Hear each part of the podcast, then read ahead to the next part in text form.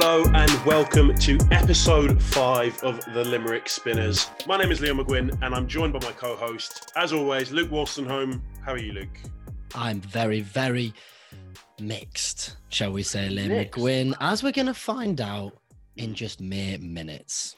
Uh, first thing, what we always do is our gimmick. I'm sick of it, Luke. I'm sick of our gimmick. It's done. I think it's done. Tell us just uh, the actual reason we're called the Limerick Spinners, and we're never going to ask again. Why we called the Limerick Yeah, Spinners? look, I agree. So basically, um, me and Leo used to be in a traveling circus when we were younger, and we used to um, do plate spinning at the back, which was quite interesting. You know, on reflection, I don't really know how we did it. It's quite a hard skill, um, but we did it. We did it for years, didn't we? That's um, how we met. Um, and yeah, we used to tour around quite a lot, uh, thinking of going full on professional actually Yeah. at one point. Um, but then, yeah, basically, as I say, we went from country to country, and and, and I remember the moment when we thought this is not the career path that we want to go down, and, and that was in Limerick. Um, funnily enough, and I, I remember that we both sort of decided at the same time, hey, you know, we should we should go and, and, and sort of venture into another field now. This this sort of time as plate spinners has um, has come to an end, I- and I don't know if you remember that, but that was quite um, yeah, Yeah. quite a life changing moment. Quite a poignant moment in my life, and what I'd say about that is um, we'll always have that one night in Ipswich. Um, we won't say what happened. Well, uh, yeah. we'll Oh God, no, keep that a secret. But that, that is Okay. why the Limerick Spinners. Uh, it's a very big moment in both of our lives. So today we're going to be talking about cricket, with a little bit of football, Six Nations preview as well, and then obviously we'll end with our famous segment around the world in 80 plays. Kicking it off, cricket. I, I, I barely know even know where to start. Luke, when we were planning on doing this today, we said, okay, we'll be halfway through the game. We can give an update um, on how it's going. Uh, the game's over. Um, India won by two, uh, by ten wickets, even uh, in two days, in five sessions, essentially shortest completed test match since World War II. I don't even know what to say, Luke. What, what's your what's your takeaways from this? Yeah, it's just utter disbelief, really, at what happened. I mean, India start the day on 99 for three. Um, I know we were, we were speaking yesterday saying that look, the likelihood is Ajinkya Rahane and, and Rohit Sharma are going to take the way uh, take the game away from England this morning. Um, and I genuinely just thought they'd they'd probably bat through till lunch, uh, put on a lead, and, and India would just um, just race ahead. Um, so what actually unfolded was was genuinely incredible. I mean, we have to talk about Joe Root, of course. Joe Root, part-time off spinner. Um, you know, maybe taking the mantle as, as second spinner from now on. Um, you know, getting five for eight. Um, you know, some of the best figures ever for an England captain. I think the best since Bob Willis. Yeah, maybe- the, fir- the first five for since um, for a captain since Bob Willis, and the eleventh cheapest five for ever. Ever, which is just incredible, really. Uh, bowls beautifully to to left armers, uh, to left handers, I should say. Um, you know, he's he's just he's just has a plan against them for some reason. I mean, um, but you know what what really was was quite depressing to be honest was watching England bat after that, as you'll agree, because there was that real sniff there. There was that opportunity where we'd restrict we'd restricted India to to 33 runs uh, uh, as a lead, and and you think, wow, okay, here's the window. There's the momentum shift. Um, and then, you know, within the first three balls, that was gone because, uh, you know, Crawley gets bowled first ball, Bairstow out, overturned second ball, then decides to get bowled. I'd love to just quickly point out that Jonny Bairstow was brought in as a specialist spin um, player because he is so good against spin as the number three. And he faced, uh, was it three balls against spin? He got Yeah. LBW, LBW overturned and bowled. So that worked out well. Um, but just really disappointing. I thought there was a little window of opportunity, and it just um, it just went so disastrously uh, disastrously wrong, didn't it? I'm gonna I'm not gonna disagree with you, but I'm just gonna first of all, the first thing I'm gonna caveat before I say anything else is I fully think India were the better side in this match and deserved to win. So I'm not taking anything away from them. Um, spinners bowled wonderfully. Axar Patel with um 11 wicket haul uh, or 10 wicket haul. Ravi Ashwin was superb. Took his 400th Test wicket. Yeah, absolutely. Um, for me, England lost the game in their first innings. Uh, I, I actually don't think that 81. Look, it looks horrendous, but that pitch. You know, the commentators were saying stuff like, "Why do they just keep on getting out to the straight one? Just play for the straight one." But the problem was that every second ball was turning square, and then the next one was just spinning straight on, and, and no one had any idea how to play it. And you, you saw that from the Indian innings. I mean, genuine world class players of spin had no idea. Same as England. None of them had any idea. Um, and look, it was never going to be enough to trouble India, and they just knocked it off pretty easily in the end. Uh, in terms of the pitch, I hate doing pitch chat. It, it's one of the things that annoys me so much. Um, and I actually didn't have a problem with the last pitch. As I said, I, I, I, just thought India exploited the home conditions, which every home team should do. A test shouldn't be over in two days, to be honest with you, unless a team has just played horrendously and one team steamrolled them, which isn't what's happened here. Yeah, the, the, it shouldn't have been over in two days. Yeah, I mean, look, if you're, you know, based on today, yeah, and the way it played and and, and the, the, the way it was turning, you'd expect that from a day four pitch, I think, in India, and, and I probably wouldn't have a problem with it at all. It wouldn't even be a talking point. But you're right.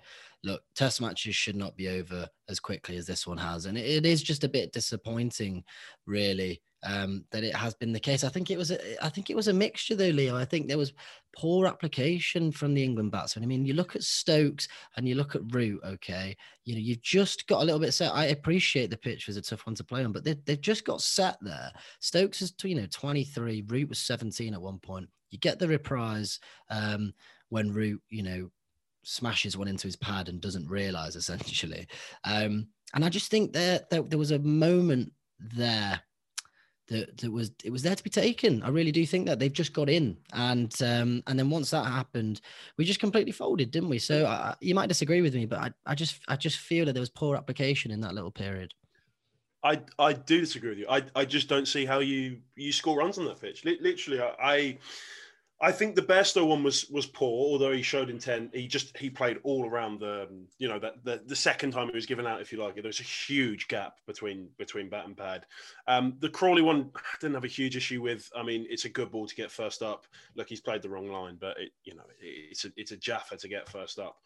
Apart from that, I, I just yeah I, I don't know. I, I don't have a huge huge issue with it. First innings, 100. percent I think that's where England lost the game.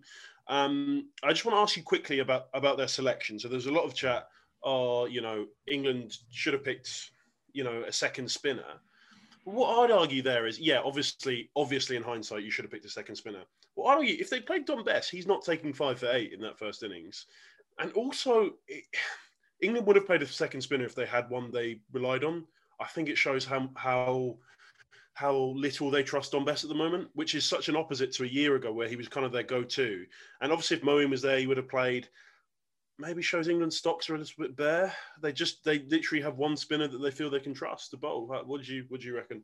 I, th- I, think you're completely correct, and I think it's really demoralising for Dom Bess to to not get bit to get dropped. You know, he's out of contention now. If you don't get picked in a game like this, uh, you're out of contention. Um, but yeah, it is. It's kind of worrying, to be honest with you, that we we do have really low stocks in, in terms of spin options. I mean, you know, Moeen um, going home. We've got, so we've got Bess, we've got Mason Crane, we've got, I mean, Adil Rashid, who, you know, let's face it, won't be playing um, red ball cricket. So, you know, there's not that many up and coming players where I think they could really push for a place in this England team. Um, but it, I do think that a lot of you know the team selection debate. I know we've spoken about this quite a lot as well. You know, focusing on oh we should have picked on Bess probably doesn't stop the fact that we got rolled in that first innings. Okay, Dom Bess can bat, don't get me wrong, but he's not going to do anything on that pitch if your star batsmen aren't doing anything. Um, I know that's a bit of a hypothetical, but you know I'm sure you agree with me. So the selection, you know, it's just okay. We got it a little bit wrong, but the batting as you're so right, pointing out, we lost the game on the first in the first innings, and that has nothing to do with the tail. That had to do with your your your top batsman failing, and that's just what happened. What I would say is, I hope we never see Jofra Archer batting at eight again. Uh, he's obviously he's obviously got talent, but he is not a number eight. Absolutely um, not. And yeah, as you said, lots of people were giving about the spinners before England even bowled. The reason they they didn't not pick two spinners, and that's why they were 112 all out. You know, that's obviously not the reason. Um, I thought it was a minor miracle that England kind of dragged themselves back into the game um, with their bowling.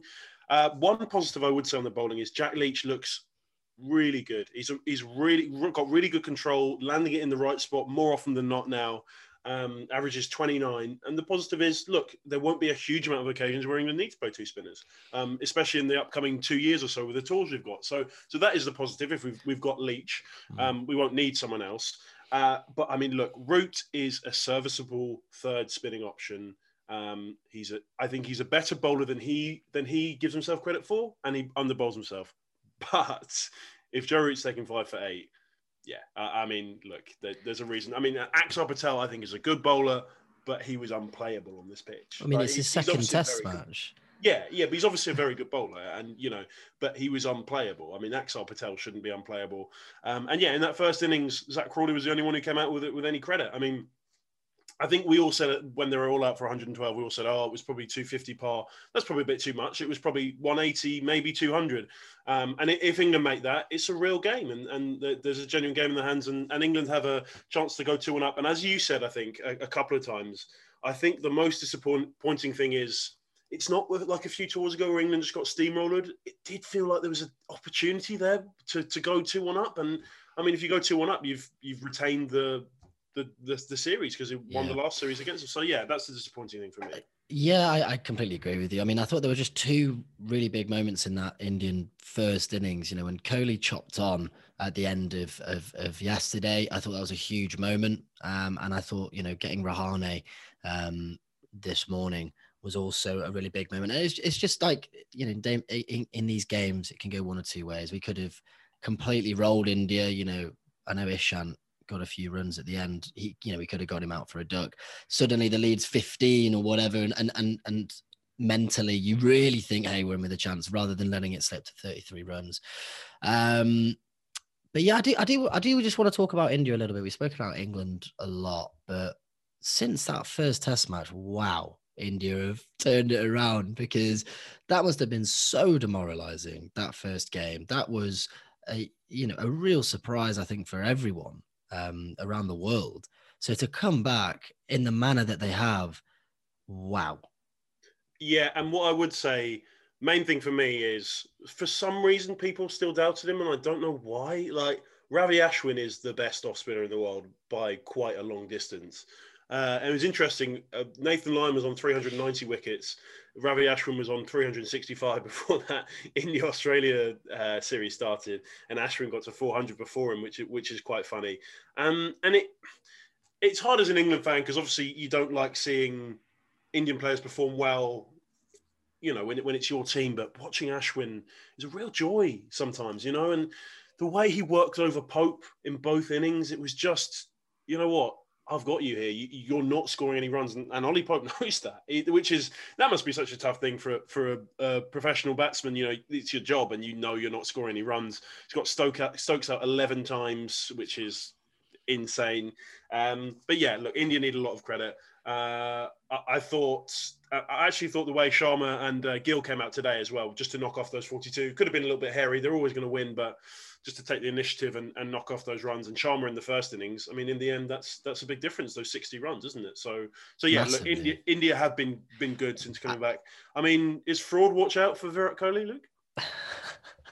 Is it fraud watch?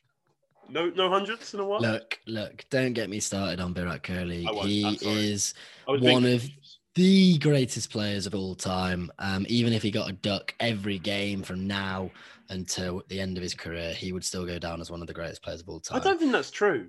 well, I mean, I think if he is. No, but I think if you got a duck, every people would remember him and go, "Oh, Virat Kohli was very, very good." okay, maybe remember that time he got ducks consistently. Okay, look, maybe it would slightly detract from Yeah. his illustrious career, but um, I mean, his ODI exploits alone make him one of the greatest. And he's, t- he's hit 2,700, seven of which Mm. double hundreds. Um, I think his series that he had in England a couple of years ago cemented himself as one of the greats because that was the one, um, that was the ghost of his past. Um, so look, I mean, I thought he played all right, to be honest with you. Yeah, he only got he only got 27, but I thought he played pretty well. 24 Right. was it? greatest uh, twenty-seven, I think. Greatest white ball, yeah. great, greatest white ball batsman of all time, by none for, for me. But, oh, by a country mile, he averages 60 over 247 I- games. I tell you, who had a good test. Washington Sundar brought back. didn't have to do much. Bowled one over. Um, I mean, no, Got Since bowled by an absolute beauty from Joe Root. Yeah, I mean, since he's come into the test side, India have been fantastic. Whenever he plays, they seem to be uh, competing, no matter where in the world it is.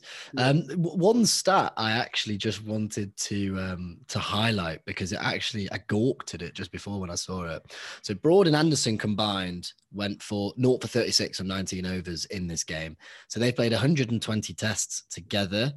Um, and never previously have they both gone wicketless and they'd always combined for at least 34 overs in the match that is incredible in Yeah. 120 tests together that is genuinely incredible Yeah, I, I think yeah. If it was going to happen in any test, it was going to be this one, and also that's a lot down to Ollie Pope dropping an absolute yes yes yes off, yes off, off Virat Kohli. Well, Um, yeah, in retrospect, I think Anderson was the right choice to play in with the pink ball, and and look probably bowled better. well he bowled well in that first He did I actually, thought. and I tell you what, he bowled well this morning Hmm. um, when Leach was bowling, and he just contained and the you know exactly and I just want to, before we wrap up on the cricket, I just want to say um, I like India as a team, whatever. The commentary on on uh, Channel Four, the Channel Four feed, the Easy Indian feed, is so bad. Um, Sunny Gavaskar, oh my god, he's horrendous. Um, yeah, I, I just I just had to say. I had to get out of my system. Um, I, well look I, I- agree because like we're so used to to sky's coverage of the cricket of Sky. Yeah. Well, it's just it's just genuinely unparalleled. I think across any sport and any coverage. I genuinely believe like Michael Atherton, Nasser Hussain, you know, even like Rob Key now. Um, They're, they're just brilliant. Um, they just understand the game. They get on with each other so well, um, and they add a lot. You know, this is the thing. The analysis they add a lot. Whereas with this commentary, look, I like Harsha Bhogle. I think he's, uh, I think he's brilliant. I really do. But the others, I don't feel like they're they're yeah they're, they're helping the, the the knowledge of the game to to the layman you know this is on Mhm. terrestrial tv for us Darren as well Darren Lehmann. yeah yeah to, yeah yeah he's uh, he's been out of the game for a while so it was to uh, to learn. Yeah. to help him to to get back into a job um no but i i agree it was disappointing i mean Sunny Gavaskar i mean he is a pretty he's a questionable guy. I mean, like I've Mm. been reading that in the World Cup 1975, he basically refused to chase 330 and just got Little 36, 36 oh, 175 balls. He Good just.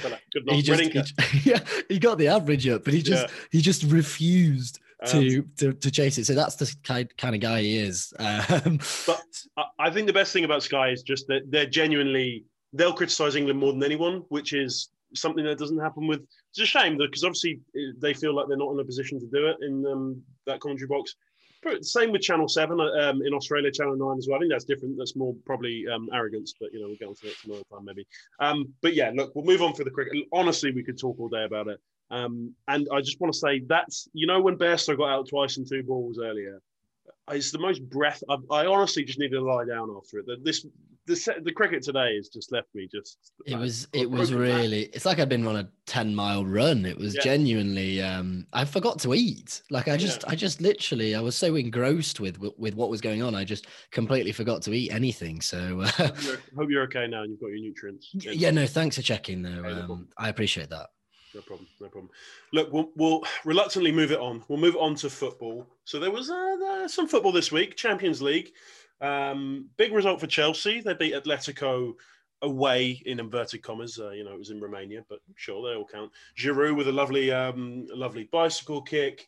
Um, last night, Madrid beat Atalanta 1 0. Um, what other results were there? Oh, Man City. Man City 1 2 0. Fairly comfortable for your City boys. Um, and yeah, look, that in that Madrid Atalanta game, there was an incident. Uh, 17 minutes in, uh, there was a sending off. Um, the man comes across. Freuler Mendy's making a run. He takes him out, takes him for the team, guaranteed yellow card. Uh, there's a couple of men covering, except it's not.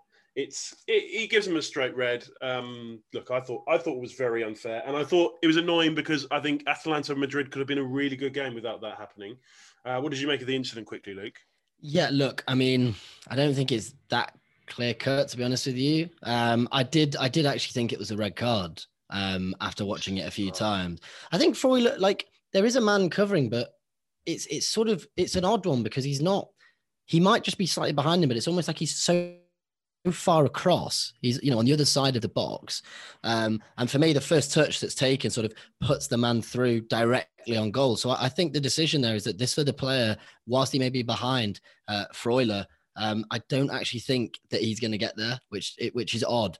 Um, so I, I didn't really see how it wasn't a red. I mean, it was tough for Atalanta. He they was- did. The ball was going away from the the goal. Was Yeah, the but I, I, I, if it I think if the touch goes the other way and it goes towards that last defender, but it doesn't. I think okay, exactly it doesn't. So I think I think a red, um, and I think I think that's Atalanta did absolutely brilliantly. I Mm. really do. Um, I they mean- conceded in the 86, didn't they? So Yeah.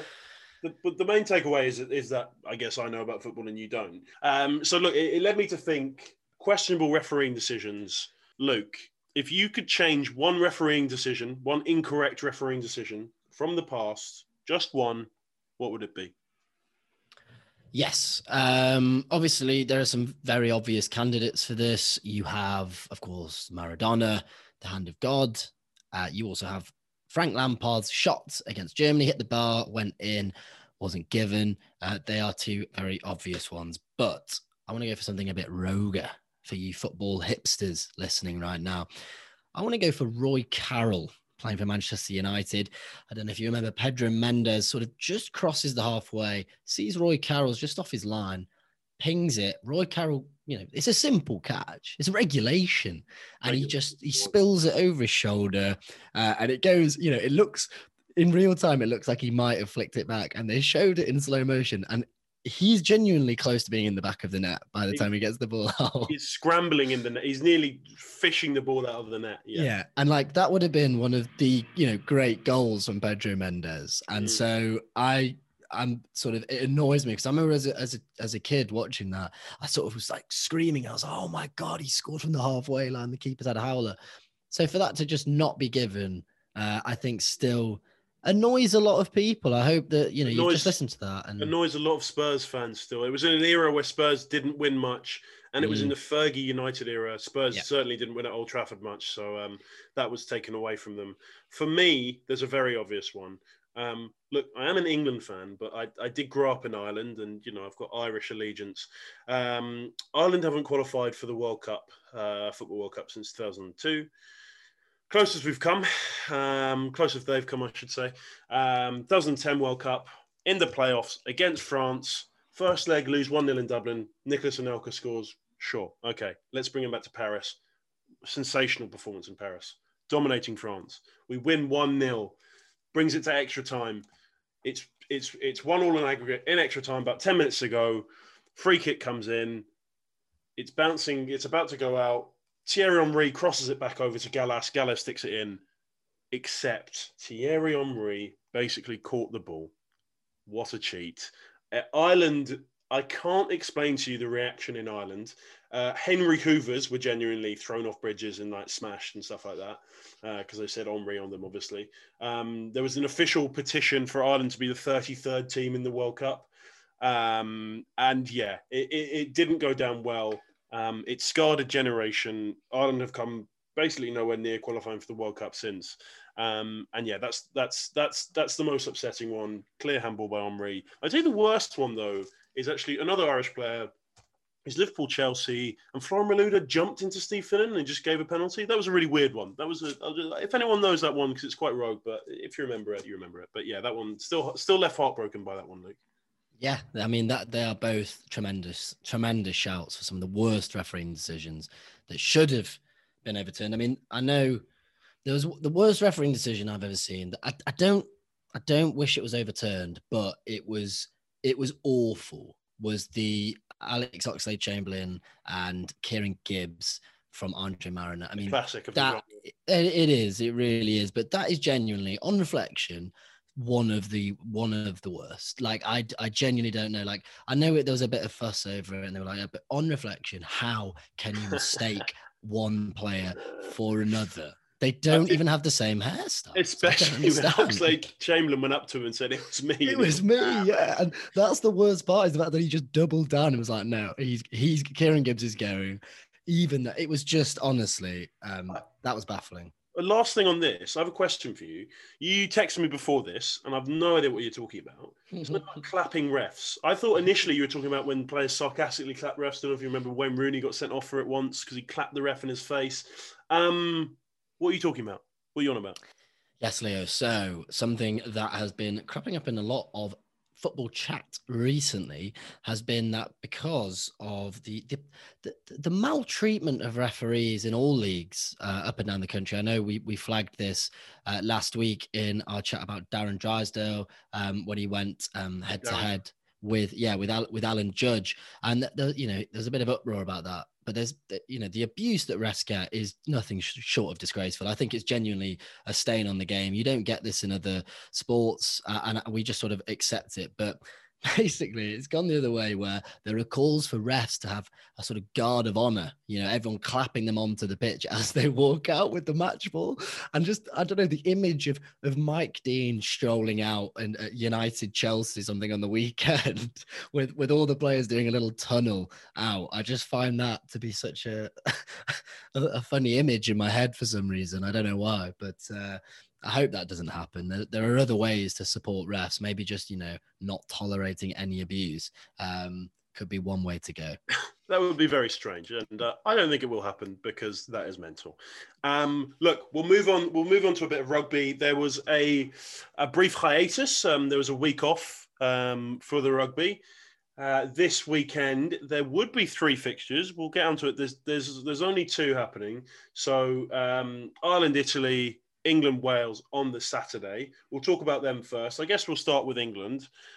England Wales, two teams, I mean, who have been surprising in different ways. England have been very uninspiring. Um, one win against Italy. Wales have won both their games. Um, how do you see it, Luke?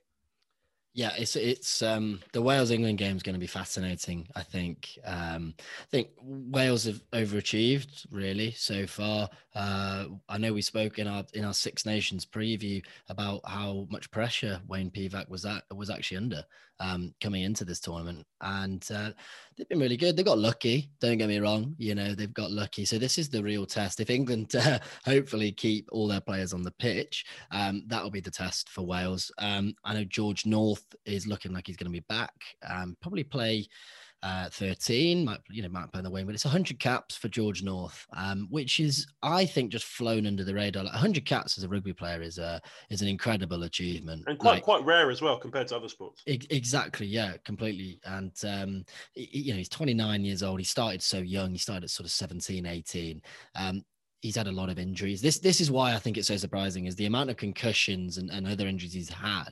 It doesn't feel like he he's ever going to push 100 caps, but look, if he stays fit for a few more years, which I really, I really hope he does, because he is, he's a great, great rugby player. Um, there's no reason why he can't push for sort of 130 caps, really, is there? What What I want to say about Wales, so they have just released their team. Um, so Halfpenny's out with with concussion. I think it kind of may, might make Wales in, in, in, a, in a weird way. If you look at their if you look at their back, it's quite it's quite an exciting team. They've got probably all their most talent. So they've got Josh Adams is back from suspension. Yeah. So you've got Josh Adams and, and Rees-Zammit on the wing. We've seen what Rees-Zammit can do. I mean, such an exciting player. Liam Williams at fullback, who is uh, on, on, his day electric. Um, North and Jonathan Davies in the centre, two world class players. Um, Dan Biggar at 10. Only thing is, Gareth Davies is, is on the bench rather than starting because he's just coming back that's quite an, you know, you look at it and you've looked at some of the sides Wales have fielded um, that have been under strength over the last year. Um, that's that's a good side, and also Josh Navidi's back. Um, back yeah, I was going to say, I was going to say, look that that back line, um, you know, the the Tipuric, Faletau, and Navidi, that's that's very very strong. Um, and I think England will be looking at that, thinking, oh, you know, round the breakdown, that's going to be very interesting. Look, I actually love Liam Williams at fullback. I think he's world class under the high ball. I know Halfpenny's excellent as well, but but Liam Williams is spectacular under the high ball. Um, that's a very strong Welsh side. Yeah, that is a very strong Welsh side. Um, you know, they'll be relying on Biggar to to, to, to, to sort of kick well. That's Halfpenny's um, you know, great trait is he's very consistent usually with his kicking. Uh, but I think it'll be a really, I think it'll be a really good game. I think um, it'd be it's quite hard to call. To be honest with you, it's quite Yeah. hard to call because England, you know, they lost against Scotland. Yeah, sure, they beat Italy, but everyone beats Italy, so it's really hard to know where they're at as a team. This is the test to know where they're at as a team. Really, Um, and the thing about Halfpenny as well, look, uh, obviously excellent, um, excellent kick of the ball, and but he's kind of just a consistent fullback. He's not, Mm. You know, he's not an explosive fullback like Liam Williams. I mean, they're they're very different. I mean, they're both very good players, obviously, but um, but Lee Halfpenny's been Mr. Consistent for Wales uh, over the years. But Liam Williams, uh, you know, as I said on his day, he has had a few off games. Um, but if you, you look at him for the Lions in 2017, he's just that that that player who can make a difference. Um, which, yeah, for, for me as a you know not as a neutral, but as someone who doesn't support Wales, I think it's a lot more exciting than having Halfpenny at fullback. Um, the England side, yeah, I mean, so Ford is still playing at 10. Um, who's come in? I mean, Hill's come in, Wilson's come in. It's pretty much more of the same. Um, only two backs on the bench again, which has been doing recently. Oh, it's all fairly uninspiring at the moment for England, isn't it? Yeah, I think so. I think so. And this is this is look, as I said, this is the test. This is where you either say, right, this isn't working right now if Wales beat us, um, and you have to start with something new. But uh, I, I do think England will win. I do, if I'm honest with you. Yeah. I don't know about you. I, I do think England will win. As, as exciting as that Wales team is, um, we just have something against Wales. We have we'll just we'll raise our levels. You can't have like Wales beating us is just the most mind-numbing thing. You you won't you won't hear anything else but that for the next year. Yeah. Well, yeah, the Welsh fans, this is what they want. All they want to do is beat England, don't they? Like like most of the others, um, because Everyone sort just of, wants to beat England, mate. it's that deep hatred, uh, and probably rightly so, to be honest with you. Um, but it'd be a good game. I'm really, I'm really looking forward to it because I always actually miss the Six Nations on the on the weekend. You know that Yeah. those little breaks. Um, you sort of twiddle your thumbs and think, oh great, I'm gonna have to watch more Premier League football. Um, and now the the Test match obviously, uh, you know, is, is over. Didn't, didn't quite go the distance. Exactly. So really looking forward to having some some high quality sport. Um, it should be great. Give me a quick quick prediction. Um, points. England. I think it's going to be. I think it's going to be low scoring. I really Yeah. do. Um, I'm going to go for. I'm going to go for 18-13 England. Yeah, I, I think England by four or five. Actually, to be honest, I, I yeah. don't. I don't even know why. I just think, you know, Eddie Jones and yeah, I think I think England will pull out of the bag. I don't I think, think- it will be a great game, but I think England will win. Yeah. Um, moving on, Ireland, Italy. I mean, obviously, Ireland. Look, you'd assume they'd win. Huge pressure for Ireland. They've lost their first two games. Both teams are winless. Um, they've made seven changes. There's 11 Leinster players in the starting lineup, which is interesting. Um, Sexton comes back in, but isn't captaining it. Interestingly, I'm surprised he's brought Sexton back in um, against Italy. I mean, he's obviously had a problem with concussion, um, and and he's only just back, and it just seems like a bit of a risk. But maybe that's an indication of that. Wow, Christ, we need a win. Well, they, they, you're exactly right with what you just said at the end. They do. Um, it's confidence. This is what, unfortunately, Italy seem to be there for, is for teams to uh, get their confidence back, just go through the motions, you know, score a few tries. Sexton uh, get his kicking, just in, you know, it's it's it's literally just going through the motions. Um, Billy Burns seems to be all right. Do they put much trust in him? I, I don't I- think so. No, they don't seem to. Look. I think I think Farrell likes him. Um, I don't think anyone's taken much. Anyone in the public has taken to him. To be honest with you, Yeah. Um, everyone loves. Everyone seems to be kind of enamored with Ross Byrne, um, who I like, but I, I don't quite rate him as much as other players, uh, as much as other people do. Um, but yeah, Gibson Park starting at nine. Interestingly, again, um, people are, are screaming for Cooney from Ulster to start. Um, I like Gibson Park, but I, I probably prefer him off the bench. I think he's a good little spark off the Yeah, bench. for the last, yeah, Um, a TJ Perenara type. Yeah, yeah, yeah, Yeah. Maybe not quite that standard, but sure. Um, yeah. yeah, and jo- Jordan Larmour starting the wing actually would be interesting. I, I like. Yeah. him. Well, I mean, where do you think where do you think his future lies at fullback or or, or on the wing? it's interesting because he hasn't really done it at fullback, but but then he's so young. I, I think Jordan Larmour's too good not to not to be a very good test player. Um, I think probably on the wing. Um, I, I quite like Hugo Keenan at fullback actually. Um, and yeah, I think probably on the wing, Keith Earls isn't getting any younger. uh, if you could have a little combo of Keenan fullback, Larmour and Lowe on the wing going forward, I think just a solid, you know, you you know it's those three rather than choppy and changing. I think that would be good for for, for Ireland. So if if Larmour can perform on the wing, then then that would be a real bonus for them, I think. Um, but yeah, as you said, look, we assume they'll win.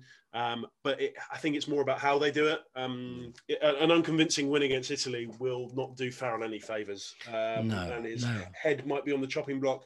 Also, if Italy lose, it's 30 in a row, which is horrendous. I can't Well, believe that Look. I think I think this tournament. I mean, that is a frightening statistic, to be honest with you. But it, it just brings back that debate that we were having in the in the Six Nations preview, which was, you know, their place really has to be questioned now in the Six Nations. Um, Georgia are making real strides, and uh, I, think there should be some sort of playoff between those two sides. I think um, you have to try and shake things up a bit because because it's it's just not good for for any side really. It's not a test for for the top test playing nations and, and for italy it's just destroyed confidence if anything um so i think some i think it needs to be looked at after this tournament to see can we can we just uh, freshen it up a little bit um and, and see where they go next year yeah What I would say slightly is, I know this sounds counterintuitive, but I think just from watching it, and I've, I've read a few things on them, I think Italy have made some improvement under Franco Smith.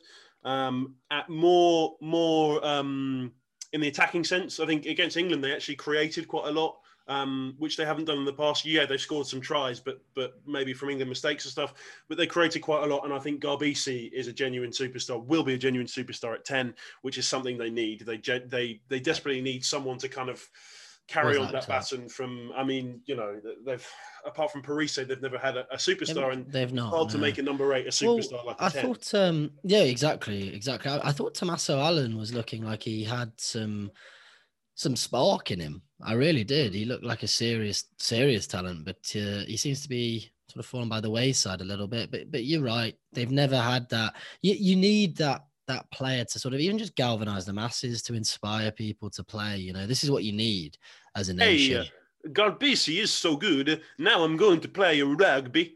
That is that is like a very Scandinavian Get out! impersonation. I'm again. trying. So is he going to inspire uh, the Swedish to take on rugby? Sorry, can I just have a chat with this man who's come in? Yeah, I'm trying to record the podcast, Italian John. Hey, I'm sorry, man. I did not mean to interrupt the, the podcast. Well, that's okay, but just don't, maybe don't do it in the future because I'm trying to. Yeah, okay, good. In, Where, to the rugby of the week. Yeah, cheers, mate. So I get back to it. Sorry. where mate. in uh, Uh, where in Sweden is Italian John from? um, where in Sweden is he from? uh, he's from Verona, the lovely city of Verona in Italy. So um, yeah, he's got a speech impediment, mate. So maybe. So is he is he living with you at the at the yeah, yeah, yeah. We sleep in a single bed together. Oh, Uh, that's really nice. I'm, yeah. I look forward to meeting him. yeah, yeah. you- He's, he's a good lad.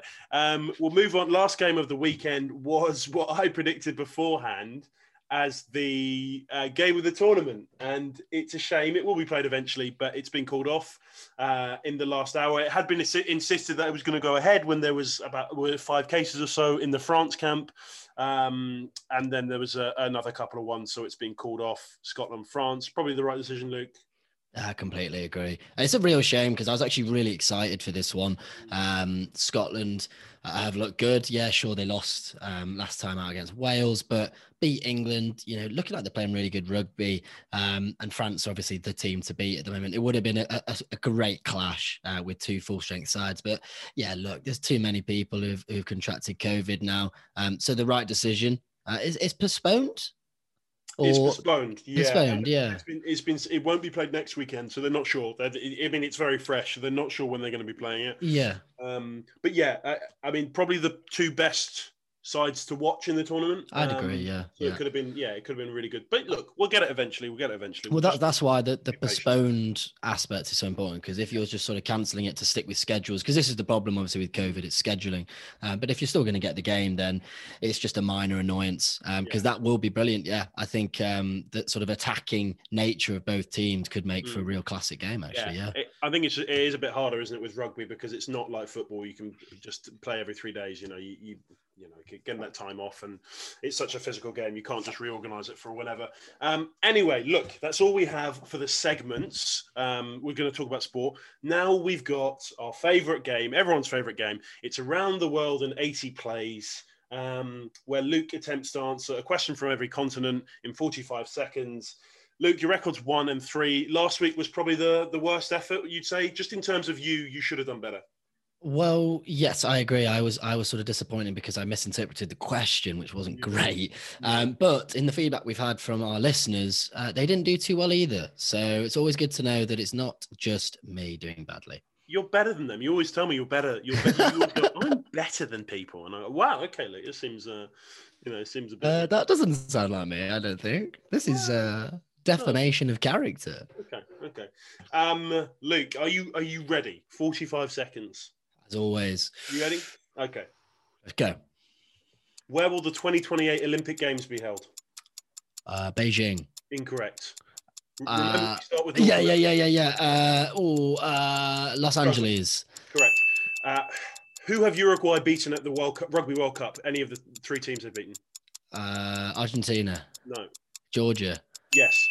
What African player has the most Premier League appearances? Yaya Toure. No. Come on. Essien. no. Yaya You were close with Yaya Toure. Oh, Kolo Toure. Yeah. Um, who's the last Australian male to win a gr- tennis Grand Slam? Um, Philippoussis. No. Hewitt. Yeah. Who's played the most Test matches for Pakistan? Oh. Younis Khan. Your time is up. Inzamam ul Haq. No, it's Younis. Khan. No, it's you. No, Javed Miandad. It is Javed Miandad. Um, and the last question was, who's the top scoring European player in NBA history? Uh, European player. Mean, Quite an easy one, actually, if you, if you think about it. Uh, Oh, this guy, this guy. um, It's Dirk Nowitzki. Is the answer. Oh God, yeah, but I just kept thinking he was He was what? American man, Dirk he sounds so Nowitzki. American. Yeah. Hey, my name's Dirk Nowitzki. Dirk. Um, oh, that was that was I- all right. Wasn't yeah, great, but I think the first question it threw you a bit. Uh, yeah, because I just actually forgot which way around the globe we were going. Yeah, very yeah. Well, it's the same every week. No, no, I I, I realized that um, uh, soon after I made the mistake, um, because it is Beijing in 2023. No, 2024. Yeah, yeah, it is. Yeah, so I, No, I no, it's I Beijing in thrown back. 2022 in the Winter Olympics.